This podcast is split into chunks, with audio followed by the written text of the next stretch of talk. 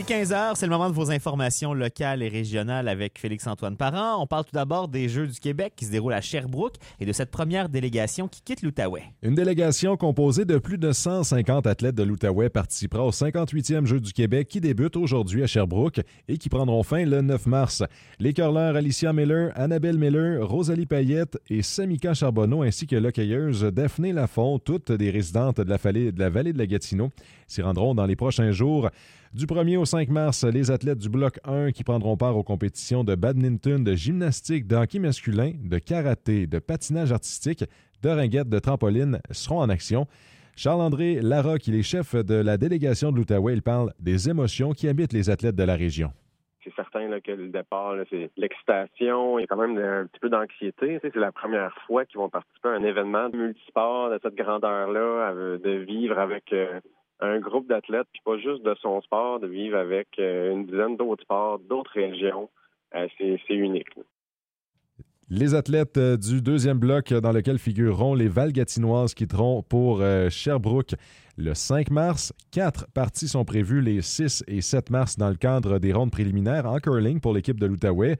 Durant ces mêmes journées, deux parties sont à l'horaire pour l'équipe de hockey féminin de l'Outaouais dans lesquelles dans laquelle évolue Daphné Lafont. On écoute à nouveau Charles-André Larocque.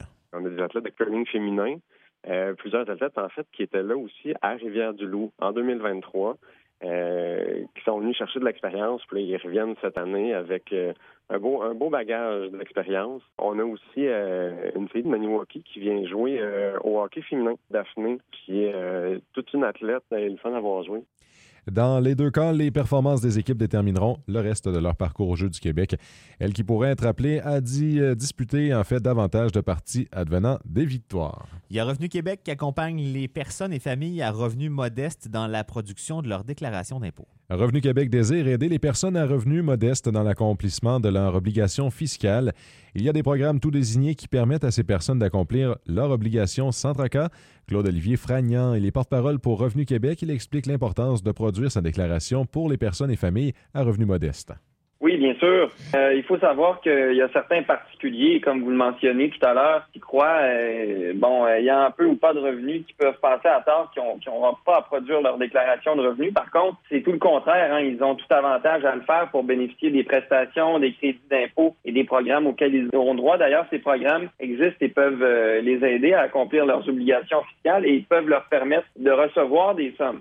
Revenu Québec a un site web qui est un outil qui devrait être consulté pour tous en cette période des impôts, selon M. Fagnan. Vous retrouverez sur ce site-là, entre autres, tous les détails, beaucoup de réponses aux questions euh, qui reviennent souvent. Et euh, on a euh, également de l'information qui est classée par clientèle. Donc, on parle aujourd'hui des gens à revenus modestes, mais également pour les aînés, pour les étudiants, pour les parents, entre autres. Donc, il y a une panoplie d'informations et de réponses aux questions ben, que vous pouvez vous poser quotidiennement. Il s'agit du site Internet justepourtous.ca.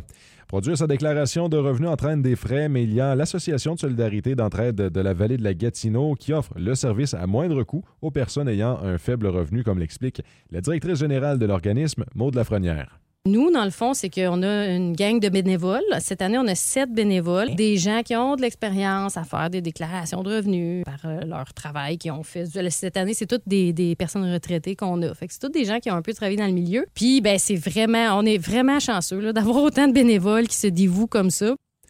La SEC produit les déclarations sous un programme de l'Agence du revenu du Canada et de Revenu Québec. Les personnes à revenus modestes voulant profiter du programme se rendent à la SEC au 248 rue Cartier à Maniwaki du lundi au mercredi entre 9h et 16h. Le tout se fait sans rendez-vous. Et il y aura bientôt des élections partielles à Denôme. Ça fait suite à deux démissions de conseillères à Denôme, soit Pascal Sophie Bélanger et Paulette Lemieux, qui ont récemment donc quitté leur poste. Pour des raisons de maladie ou des raisons personnelles, Denôme compte organiser donc des élections partielles le 14 avril afin de combler les sièges 5 et 6 du conseil municipal, comme l'explique le maire Gaétan Guindon. Déjà, compte tenu que Mme Lemieux n'était pas là depuis un bon bout de temps, euh, ça va nous permettre d'avoir du sang neuf euh, d'avoir de nouvelles idées et de faciliter aussi euh, le maintien du quorum lors de nos assemblées de conseil.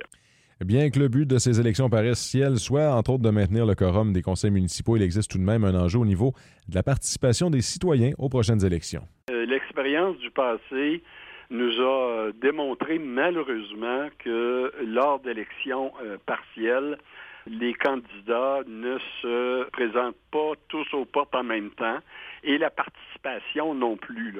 La participation est moindre lors d'élections partielles. On espère que cette année, ça sera différent. Le maire de Denon espère également que des femmes seront candidates aux élections municipales. On n'a pas beaucoup d'emprise sur cette euh, volonté-là euh, du Conseil. Euh, on espère qu'il y aura des femmes qui décideront de se présenter pour les élections du 14 avril. Les citoyens sont donc invités à se présenter en personne au bureau de la municipalité entre le 1er mars et le 15 mars afin de déposer leur candidature. Une élection par anticipation est prévue le 7 avril.